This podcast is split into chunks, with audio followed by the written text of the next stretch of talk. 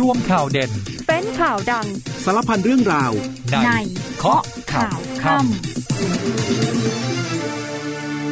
สวัสดีค่ะ 19นาฬิกา30 นาทีพบกับเคาะข่าวข้ามนะคะ เจอกันวันนี้วันพฤหัสบดีที่ 9 มีนาคม 2566 ค่ะ วันนี้ติดตามข่าวสารกับดิฉันอัมพิกาชวนปรีชา และสามารถรับฟังผ่านทางสถานีวิทยุในเครือกองทพบกรวมไปถึงผ่านทางเพจ Facebook เคาะข่าวข้ามพิมพ์ภาษาไทยติดกันนะคะ เมื่อจบรายการแล้วรับชมย้อนหลังที่พอดแคสต์ News ข้อข่าวข้ามได้อีกหนึ่งช่องทางด้วยค่ะ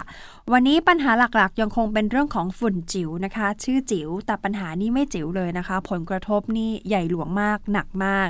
เชียงใหม่ของบ้านเราติดอันดับหนึ่งด้านมลพิษ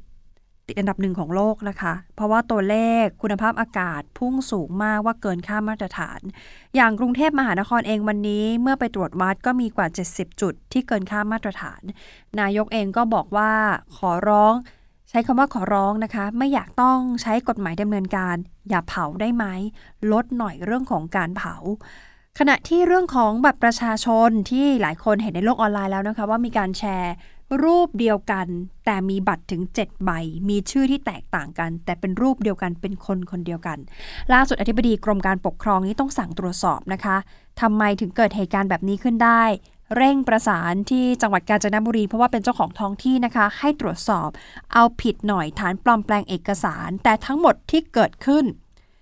ยืนยันไม่ส่งผลต่อการเลือกตั้ง ไม่มีขยับไม่มีเลื่อนอย่างแน่นอนนะคะ การเลือกตั้งยังคงเหมือนเดิม เพราะว่าฐานข้อมูลที่กรมการปกครองเขามีเมื่อไปตรวจสอบแล้ว ไม่มีซ้ำค่ะ ไม่มีข้อมูลที่ถูกทำปลอมแปลงขึ้นมา ไม่ได้ใส่เข้าไป ฐานข้อมูลบริสุทธิ์เคลียร์มาก โปร่งใสมาก เพราะฉะนั้นถ้ายึดหลักฐานข้อมูลกลางที่ทางกรมการปกครองเขามีอยู่ไม่กระทบนะคะ ส่วนความคืบหน้า เรื่องของคดีความมีอัปเดตจากบิ๊กโจ๊กสองเรื่องนะคะ เรื่องแรกคือเด็กชายออวัย 8 เดือนที่ตัวแม่เด็กเนี่ยสารภาพว่าทำลูกหลุดมือเสียชีวิต กลัวความผิด เอาลูกไปโยนทิ้งน้ำที่บางเลนจังหวัดนครปฐมล่าสุดจนถึงตอนนี้ยังหาร่างของน้องเนี่ยไม่เจอนะคะ ร่างยังหาไม่เจอผ่านมาเดือนกว่าแล้วค่ะ ยังไม่เจอแต่ว่าบิ๊กโจ๊กบอกว่าเตรียมที่จะยุติการค้นหาแล้วนะคะ แล้วก็มั่นใจว่าพยานหลักฐานทั้งหมดที่มีอยู่ สามารถเอาผิดแม่เด็กได้ ส่วนอีกเรื่องนึงที่อัปเดตคือออตอมค่ะตำรวจตอม107 นาย ที่เข้าไปเกี่ยวข้องกับการออกวีซ่าให้ทุนจีนสีเทา ความคืบหน้าคือเตรียมจะส่งสำนวนให้ปปชแล้วนะคะ แล้วปิดท้ายก่อนที่จะเข้าเบรก เตือนนิดนึง พรุ่งนี้น้ำมันลด วันนี้ใครอั้นได้อั้นไปก่อนอย่าเพิ่งเติม พรุ่งนี้น้ำมันลดลงนะคะ เบนซิน โซฮอล์ทุกชนิด ลง 50 สตางค์ต่อลิตร ส่วนดีเซลเท่าเดิมมีผลพรุ่งนี้ตีห้านะคะ เดี๋ยวพักกันครู่เดียวช่วงหน้ากลับมาติดตามรายละเอียดทั้งหมดนี้ค่ะ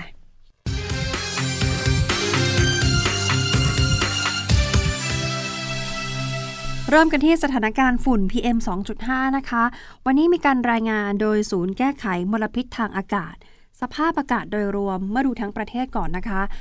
มีที่เกินค่ามาตรฐานมากกว่า 50 จังหวัดค่ะ ไม่ว่าจะเป็นในกรุงเทพมหานคร ปริมณฑลภาคกลางภาคเหนือ ภาคอีสานโอ้โหเยอะค่ะหลายพื้นที่ อย่างภาคเหนือเนี่ยเกินค่ามาตรฐานเป็นส่วนใหญ่ ตัวเลขวัดได้เฉลี่ยประมาณ 65 ถึง 137 ไมโครกรัมต่อลูกบาศก์เมตร อีสานเกินค่ามาตรฐานตัวเลขขยับลงมานิดเดียวค่ะ 48 จนถึง 170 ไมโครกรัมต่อลูกบาศก์เมตร ส่วนภาคกลางและภาคตะวันตก ตัวเลขอยู่ที่ 50ถึง98 ไมโครกรัมต่อลูกบาศก์เมตร แปลว่าภาคเหนือนี่หนักสุด โดยเฉพาะอย่างยิ่งจังหวัดเชียงราย จังหวัดเชียงใหม่ น่านแม่ฮ่องสอน อันนี้หนักมากนะคะ เห็นใจเลยเพราะว่าเจอกับสภาพอากาศที่เลวร้ายเต็มไปด้วยฝุ่นละอองเนี่ยมาท่านนับนับดูแล้วเนี่ยสองอาทิตย์กว่าจะเข้าสู่ อาทิตย์ที่ 3 แล้วนะคะ เป็นแบบเนี้ยฝุ่นหนาแน่นมาก มองไปไม่เห็นยอดดอยสุเทพค่ะ มีแต่ฝุ่นควันปกคลุมเต็มไปหมด ยกเว้นภาคใต้ค่ะ ภาคใต้นี่คนละเรื่องนะคะ ภาคใต้อยู่ในเกณฑ์ดีค่ะ ตัวเลขอยู่ที่ 17ถึง33 ไมโครกรัมต่อลูกบาศก์เมตร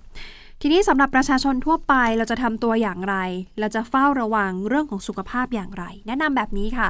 ลดเวลาการทำกิจกรรมกลางแจ้ง ใช้อุปกรณ์ป้องกันตนเองหากมีความจำเป็นหน้ากากอนามัยเขาแนะนำสองชั้นนะคะ ชั้นที่ 1 แล้วกรองด้วยกระดาษทิชชู่ หรือเป็นผ้าบางๆนะคะ แล้วก็มีชั้นที่ 2 ถ้าอยู่ในที่ที่ฝุ่นหนักๆแต่ถ้าเลี่ยงกิจกรรมกลางแจ้งได้เลี่ยงเลย ผู้ที่ต้องดูแลสุขภาพเป็นพิเศษ ก็ลดเวลาซะ เลี่ยงกิจกรรมซะ ถ้ามีอาการทางสุขภาพปรึกษาแพทย์ แต่ถ้าอยู่ในพื้นที่สีแดง หลีกเลี่ยงอย่างเด็ดขาดเลยนะคะ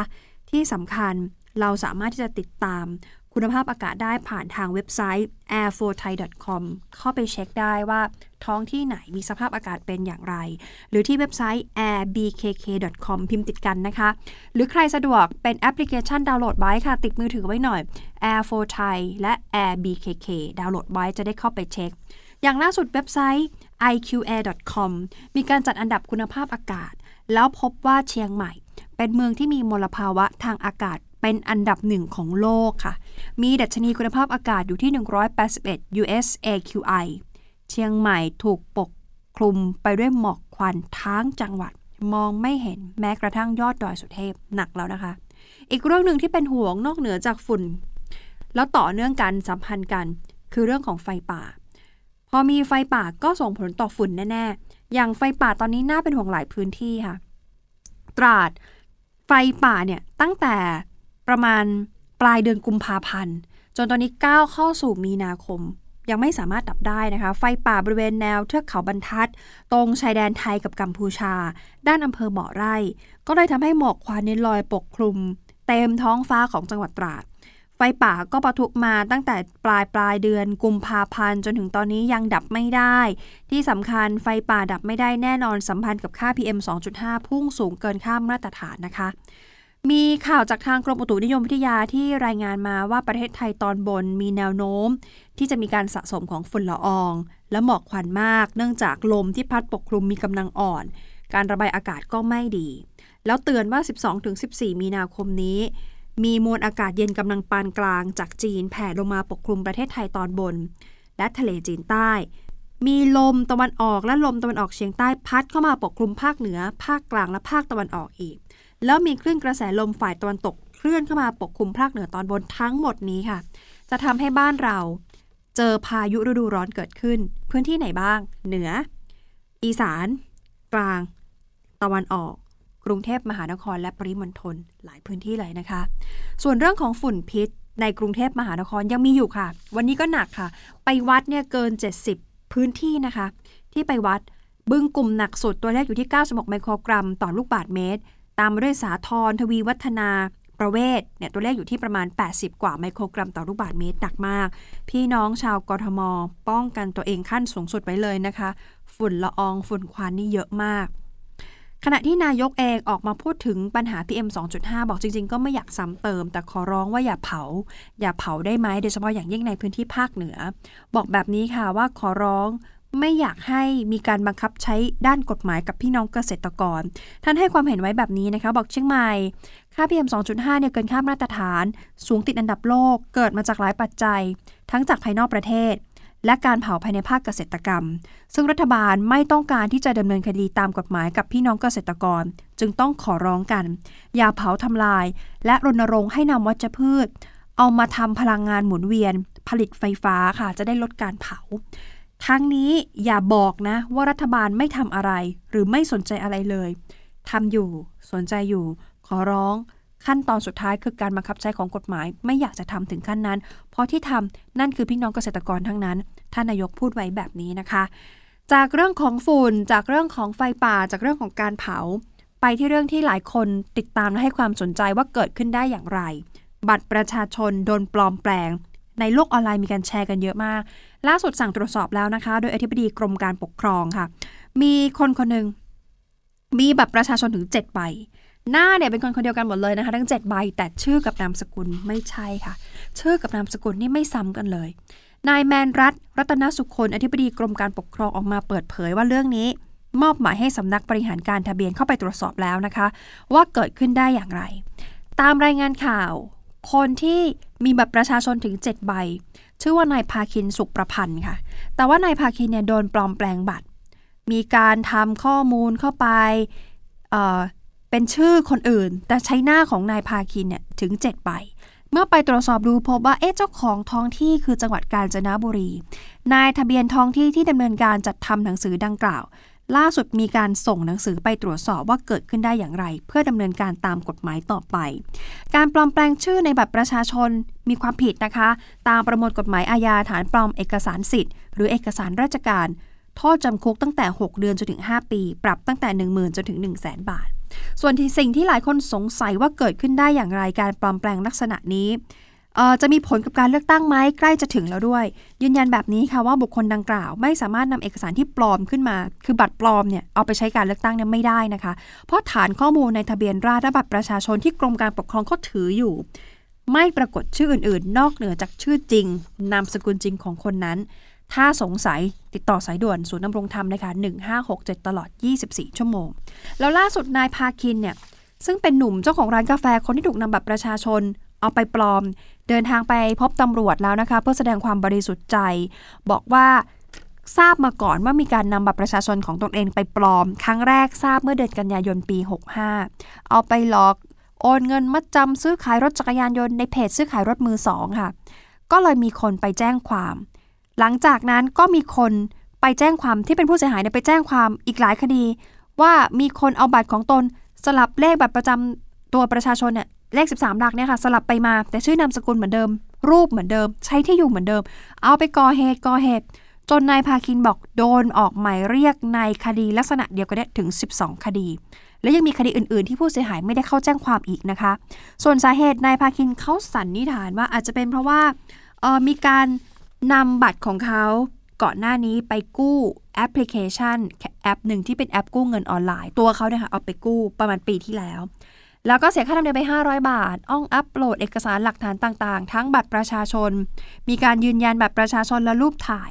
สุดท้ายเนี่ยเงินที่ขอกู้ก็ไม่ได้ เสียค่าดำเนินการไป 500 บาท แถมยังถูกนำบัตรประชาชน ไปปลอมแปลงก่อคดีอีกนับ 10 คดี เตือนภัยกันไว้ด้วยนะคะ แบบนี้ต้องระมัดระวังอันตรายจริง ๆ เดี๋ยวเราจะพักฟังภารกิจทหารกันครู่เดียวแล้วช่วงหน้ากลับมาติดตามความเคลื่อนไหวทางด้านการเมืองกันบ้างค่ะ กำลังพลทุกหน่วยของกองทัพบกยังคงดำเนินภารกิจเพื่อช่วยเหลือและดูแลประชาชนอย่างต่อเนื่อง เริ่มกันที่กองพันทหารราบที่ 1 กรมทหารราบที่ 8 จัดกำลังพลชุดช่าง ลงพื้นที่ร่วมก่อสร้างต่อเติมศาลาเนกประสงค์ วัดศรีสุทาวาสพระอารามหลวงตำบลกุดป่องอำเภอเมืองจังหวัดเลยกองพันฐานราบที่ 2 กรมฐานราบที่ 8 จัดในสิบพยาบาลเข้ารับการฝึกอบรมการใช้เครื่องกระตุกหัวใจ ชนิดอัตโนมัติ จากเจ้าหน้าที่โรงพยาบาลค่ายศรีพัชริน พร้อมรับเครื่องกระตุกหัวใจชนิดอัตโนมัติ มาประจำหน่วย เพื่อความพร้อมในการช่วยเหลือ หากเกิดสถานการณ์ฉุกเฉินมณฑลฐานบกที่ 13 สนับสนุนรถดับเพลิง เข้าร่วมดับเพลิงจากเหตุเพลิงไหม้บ่อขยะ เทศบาลตำบลท่าวุ้งอำเภอท่าวุ้งจังหวัดลบบุรี กองพลที่ 1 รักษาพระองค์ดำเนินการแจกหน้ากากอนามัย พร้อมทำการประชาสัมพันธ์สร้างการรับรู้ เพื่อป้องกันอันตรายจากโรคระบาดต่างๆ และยังช่วยป้องกันอันตรายจากค่า PM 2.5 ที่เกินค่ามาตรฐาน ในพื้นที่กรุงเทพมหานคร ณตลาดสีย่าน เขตดุสิตมณฑลฐานบกที่ 11 ฝึกอบรมทบทวนการปฏิบัติการปฐมพยาบาลเบื้องต้น CPR และการใช้เครื่อง AED ให้กำลังพลเพื่อสร้างความมั่นใจในกรณีต้องการช่วยเหลือประชาชน ในสถานการณ์ฉุกเฉิน และปิดท้ายกันที่กองพลฐานมาที่2รักษาพระองค์จัดกำลังพลจิตอาสาเข้าบริจาคโลหิต ณสถาบันพยาธิวิทยา ศูนย์อำนวยการแพทย์ โรงพยาบาลพระมงกุฎเกล้าได้โลหิตจำนวน 2,250ซีซี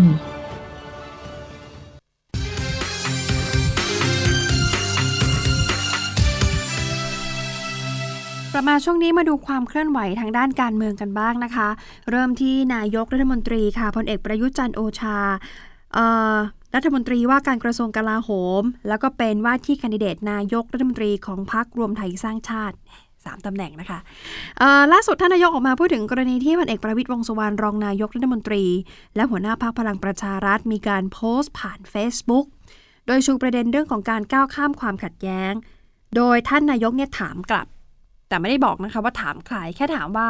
ถามจริง ๆ ขัดแย้งตรงไหนตอนนี้ คิดกันไปเองทั้งนั้น อย่าสร้างความสับสน เพราะเดินหน้าประเทศไปแล้ว และจะไม่ยอมให้ใครลากออกไปนอกกติกาประชาธิปไตยอย่างไรก็ตามสำหรับพลเอกประวิทย์ยังคงเป็นพี่น้องกันเหมือนเดิม เมื่อผู้สื่อข่าวถามว่าคิดว่าประเทศไทยควรจะมีรัฐประหารอีกไหมพลเอกประยุทธ์บอกว่าเคยพูดมานานแล้วว่าเป็นครั้งสุดท้ายไม่ควรจะมีอะไรได้อีกแล้ว แต่ก็อยู่ที่พวกเราว่าจะช่วยกันได้อย่างไร ถ้าหากยังขัดแย้งกันจะแก้ไขปัญหาด้วยอะไร อย่างไรก็ตามเห็นว่าที่มีการพูดถึงเรื่องรัฐประหารบ่อยๆ ในช่วงนี้ท่านนายกมองว่านี่เป็นการดิสเครดิตทางการเมืองอย่างแน่นอนค่ะ เพราะว่าเคยพูดชี้แจงในประเด็นนี้ในเรื่องนี้มาหลายต่อหลายครั้งแล้วนะคะ ที่สำคัญยังขอเคลียร์เรื่องนี้หน่อยเพราะก่อนหน้านี้สื่อไปสัมภาษณ์ เรื่องที่พักเพื่อไทยเปิดตัวคุณเศรษฐาทวีสินนะคะ ว่าจะมาช่วยงานด้านเศรษฐกิจนายกบอกว่าจริง ๆ ครั้งก่อนที่เคยพูดถึงน่ะเเพียงแค่ต้องการให้มองถึงภาพใหญ่เป็นภาพที่รัฐบาลมองเท่านั้น ไม่ได้หงุดหงิด ไม่ได้ฉุนเฉียว ไม่ได้มีอะไรใด ๆ ทั้งสิ้น ก็เคลียร์ไว้แบบนี้ พอพูดถึงเพื่อไทยก็นิดหน่อยนะคะ วันนี้อัปเดตนิดนึง เพื่อไทยวันนี้มีการประชุม เป็นประชุมใหญ่สามัญประจำปีของของปีนี้นะคะ ก็มีแกนนำพักค่ะมีกรรมการบริหารพักเข้าร่วมอย่างพร้อมเพรียงกันอาทินายแพทย์ชลนานสีแก้วหัวหน้าพัก วมไปถึงคุณอุ้งอิงนะคะ นางสาวแพทองทานชินวัตหัวหน้าครอบครัวเพื่อไทย แล้วก็มีประธานที่ปรึกษาหัวหน้าครอบครัวเพื่อไทยที่เพิ่งเข้ามาจอยเลย เปิดตัวล่าสุดก็คือคุณเศรษฐาทวีสินเข้ามาร่วมประชุมด้วยนะคะ วันนี้ตั้งเป้าเลยค่ะนายแพทย์ชลนาบอกว่าปฐกถาพิเศษ เป้าหมายคือ ชนะการเลือกตั้งเท่านั้น แล้วชนะแบบถล่มทลาย แลนสไลด์ทั้งแผ่นดิน สสขอมากกว่า 310 ที่นั่งขึ้นไป เพื่อชนะสว250 เสียง พื่อกำจัดระบอบประยุทธ์ และเพื่อให้ได้รัฐบาลของพรรคเพื่อไทย พูดแบบนี้ชัดเจนเลยนะคะ นี่จากนายแพทย์ชลนานนะคะ ส่วนนางสาวแพทองทานคุณอุ้งอิงค่ะ คุณอุ้งอิงออกมาพูดถึงจดหมายเปิดใจของพลเอกประวิทย์ในฐานะหัวหน้าพักพลังประชารัฐที่บอกว่า อยากจะชวนทุกฝ่ายมาปรองดองกัน มองข้ามความขัดแย้ง โดยบอกว่าพรรคเพื่อไทยก็ไม่เคยมองหาความขัดแย้งนะคะ แต่เรื่องจะจับมือใครเพื่อจัดตั้งรัฐบาลเร็วเกินไปค่ะที่จะพูดถึงเรื่องนี้ในตอนนี้ แต่การจับมือจะจับกับพรรคที่มีอุดมการเดียวกันเท่านั้น อุดมการเรื่องประชาธิปไตยและปากท้องของประชาชนเป็นหลัก คุณนุงอิงพูดแบบนี้นะคะ ส่วนคุณเศรษฐาทวีสินในฐานะประธานที่ปรึกษาหัวหน้าครอบครัวเพื่อไทย บอกว่าตอนนี้ทำหนังสือขอลางานชั่วคราวค่ะ ขอลางานจากทางแสนสิรินะคะ ขอลางานชั่วคราวลาแบบไม่รับเงินเดือน จะได้ใช้เวลาตรงนี้มาทำงานด้านการเมือง จะลงพื้นที่พบปะพี่น้องประชาชนอย่างเต็มที่ แล้วหลังจากนี้คงจะได้เห็นคุณเศรษฐาขึ้นเวทีปราศัยร่วมกับคุณอุงอิงมากยิ่งขึ้น โดยจะประเดิมเวทีแรกที่พิษณุโลก ตามด้วยพิจิตรในสุดสัปดาห์ที่จะถึงนี้ จะเข้าไปช่วยเสริมเรื่องของนโยบายค่ะดีคุณเศรษฐาบอกไว้แบบนี้ จากเพื่อไทยแน่นอนต้องไปพลังประชารัฐหน่อยจะได้ครบๆนะคะ พลังประชารัฐนี่จัดเสวนาขับเคลื่อนนโยบายบ้านประชารัฐ 360 องศา เพื่อยกระดับคุณภาพชีวิตของพี่น้องกรุงเทพมหานคร เปิดเผยด้วยเฮรัญยิกของพักค่ะ อาจารย์นรุมนพินโยสินวัฒนะคะ วันนี้บอกว่าจัดงานเสวนาแลกเปลี่ยนความคิดเห็น ของว่าที่ผู้สมัครสสกับบรรดาตัวแทนชุมชนในพื้นที่ของกรุงเทพมหานครนำไปสู่การขับเคลื่อนนโยบายบ้านประชารัฐ 360 องศา ภายใต้หัวข้อนำไปสู่สิ่งที่พบเห็นเมื่อลงพื้นที่ โดยทางพักจะนำข้อมูลของว่าที่ผู้สมัครสสกทม ที่ได้ลงพื้นที่ แล้วเขาไปพบปะปัญหาของพี่น้องประชาชน เกิดอะไรขึ้นบ้าง เอาทั้งหมดมาผลักดันเป็นนโยบายอย่างเร่งด่วนค่ะ เพื่อที่จะแก้ไขปัญหาจะได้สอดรับกับบริบทการพัฒนาด้านเศรษฐกิจและสังคมที่เปลี่ยนแปลงอย่างเร็วมาก รวมไปถึงนโยบายบ้านประชารัฐ 360 องศา ไม่ใช่แค่ที่อยู่อาศัย ไม่ใช่เรื่องของบ้าน แต่รวมไปถึงสภาพแวดล้อมต้องเหมาะสม ยกระดับคุณภาพชีวิต ต่อยอดอีกค่ะ ไปถึงการพัฒนาสังคม เอาให้หน่าอยู่มากยิ่งขึ้น นอกจากที่อยู่อาศัยแล้ว ยังจะมีเรื่องของการสร้างพื้นที่สีเขียวเพิ่มด้วย อาจารย์นรมนยังพูดเพิ่มเติมนะคะ บอกเย็นวันที่ 18 มีนาคมก็คือวันเสาร์พักพลังประชารัฐ เดี๋ยวจะเปิดเวทีปราศัยใหญ่ครั้งแรกในกรุงเทพนะคะเเปิดตัวว่าที่ผู้สมัครสสกรทมทั้ง 33 เขต เปิดนโยบายด้านต่างๆนำโดย พลเอกประวิตยวงสุวรรณรองนายกรัฐมนตรี ในฐานะหัวหน้าพักพลังประชารัฐ นี่แปลว่าวันเสาร์ที่ 18 นี่ทางพักพลังประชารัฐนี่อยู่ที่กรุงเทพนะคะ แต่ว่าเพื่อไทยเพื่อไทยจะไปอีกที่หนึ่งเพื่อไทยนี่เวทีแรกบอกว่าสุดสัปดาห์นี้จะไปพิษณุโลกกับพิจิตรไปคนละที่กัน มาดูทั้งฝั่งของพักเสรีรวมไทยค่ะ คุณสมชัยศรีสุทธิยากรประธานยุทธศาสตร์ ขับเคลื่อนนโยบายของพรรคนะคะถแถลงนโยบายด้านการเมืองชุดที่ 2 คือการปฏิรูปวุฒิสภากำหนดการได้มาของสอวอบอกว่าต้องเชื่อมโยงกับประชาชนด้วย การเลือกตั้งทางตรงจากประชาชน ให้ใช้จังหวัดเป็นเขตเลือกตั้งกำหนดวาระของสมาชิกวุฒิสภาเอาแค่ 4 ปีค่ะ บอกเอาเท่าสสพอ นี่คือความเคลื่อนไหวทางด้านการเมืองนะคะ รวบรวมกันมาให้ดู เดี๋ยวขยับไปดูเรื่องของการแก้ไขปัญหามิจฉาชีพที่มาหลอกดูดเงินของประชาชน พอล่าสุดทางธนาคารแห่งประเทศไทยเขาออกมาตรการมาแล้วนะคะ ห้ามสถาบันการเงินส่ง SMS อีเมลแนบลิงก์เนี่ยไม่ได้เลย แล้วถ้าอยากจะโอนเงินเกิน50,000บาท หรืออยากจะเปลี่ยนวงเงิน สแกนหน้าเท่านั้นคือคำตอบ ทางบุกผู้ว่าการธนาคารแห่งประเทศไทยนะคะ คุณเศรษฐพุทธสุทธิวาฒนรพุทธบอกว่า ทางธนาคารแห่งประเทศไทยออกนโยบายเป็นชุดมาตรการจัดการภัยทุจริตทางการเงิน จะดูแลตลอดเส้นทางธุรกรรมทางการเงินของประชาชนนะคะกำหนดไว้ เอาเป็นมินิมัมค่ะเป็นแนวปฏิบัติขั้นต่ำที่สถาบันการเงินทุกแห่งต้องปฏิบัติตาม จะได้เป็นมาตรฐานเดียวกัน ปิดช่องมิจฉาชีพเลยนะคะ สถาบันการเงินงดส่งลิงก์ทุกประเภทที่ส่งผ่าน SMS ค่ะเป็น Message ไม่มีนะคะ ส่งผ่านข้อความไม่มีละ อีเมลแบบแนบลิงก์ไม่มี ลิงก์เนี่ยก็ไม่ใช่ส่งข้อมูลสำคัญสำคัญ เช่น ชื่อผู้ใช้งาน รหัสผ่าน เลขแบบประชาชน โซเชียลมีเดีย ก็ให้จำกัดจำนวนผู้ใช้งาน โมบายแบงกิ้งยูสเนมต่อหนึ่งอุปกรณ์เท่านั้น ไม่ใช่ยูสเนมเดียว Sign in ค่ะ ลงชื่อเข้าใช้ซะหลายอุปกรณ์แบบนี้มีความเสี่ยง ที่สำคัญต้องแจ้งเตือนก่อนทำธุรกรรมบนโมบายแบงกิ้งทุกครั้ง และให้พัฒนาระบบความปลอดภัยเอาให้เท่าทัน กับการเงินรูปแบบใหม่ตลอดเวลา นี่คือสิ่งที่สถาบันการเงินต้องทำให้ยกระดับความเข้มงวด กระบวนการยืนยันตัวตนด้วย เช่น การสแกนใบหน้า กรณีลูกค้าขอเปิดบัญชี ผ่านแอปพลิเคชัน แบบนี้เขาเรียกว่า non face to face คือไม่เห็นหน้า หรือทำธุรกรรมผ่าน mobile banking เช่น โอนเงินมากกว่า 50,000 บาท อยากจะปรับเพิ่มวงเงินทำธุรกรรมต่อวันตั้งแต่ 50,000 บาทขึ้นไป สแกนหน้าเท่านั้นคือคำตอบ นี่เป็นกระบวนการยืนยันตัวตนขั้นต่ำนะคะ ด้วยการใช้เทคโนโลยีเปรียบเทียบข้อมูลอัตลักษณ์ทางกายภาพของลูกค้าต้องเป็นแบบนี้ค่ะ จะได้เพิ่มความมั่นใจ เพิ่มความปลอดภัยให้กับประชาชน ส่วนอีกเรื่องหนึ่งความคืบหน้าทางคดีที่เกริ่นกันไว้ตั้งแต่ช่วงต้นของรายการนะคะเเรื่องของเด็ก 8 เดือนที่แม่สารภาพแล้วว่าพลั้งมือทำลูกหลุดมือเสียชีวิต แล้วก็กลัวความผิด เอาน้องเนี่ยโยนลงน้ำที่ที่นครปฐมนะคะ ล่าสุดยังไม่พบตัวน้องค่ะ แต่ว่าตำรวจเนี่ยเตรียมที่จะยุติการค้นหา มั่นใจว่าปิดคดีเอาผิดแม่ของเด็กได้อย่างแน่นอน รองผู้บัญชาการตำรวจแห่งชาติค่ะบิ๊กโจ๊กพลตำรวจเอกสุรเชษฐ์หักพานออกมาเปิดเผยความคืบหน้าบอกผ่านมากว่าเดือนนึงแล้วค่ะมีความเป็นไปได้นะคะ ว่าสัตว์น้ำที่อยู่ในคลอง อาจจะกัดกินร่างของน้องไปแล้ว มีความเป็นไปได้ หลังจากนี้เดี๋ยวจะหารือกับผู้บัญชาการตำรวจภูธรภาค 7 อีกครั้งหนึ่งเพื่อที่จะยุติปฏิบัติการค้นหาแล้วนะคะ แล้วก็จะเร่งสรุปสำนวนการสอบสวนเพื่อส่งฟ้องแม่เด็ก คาดการว่าจะมีการถแถลงปิดคดี ที่สพบางหลวงเร็วๆนี้ค่ะแม้ว่าตอนนี้ยังไม่เจอร่างของน้อง แต่ว่าพนักงานสอบสวนจะต้องทำสำนวนให้รอบคอบ รัดกุมทุกประเด็น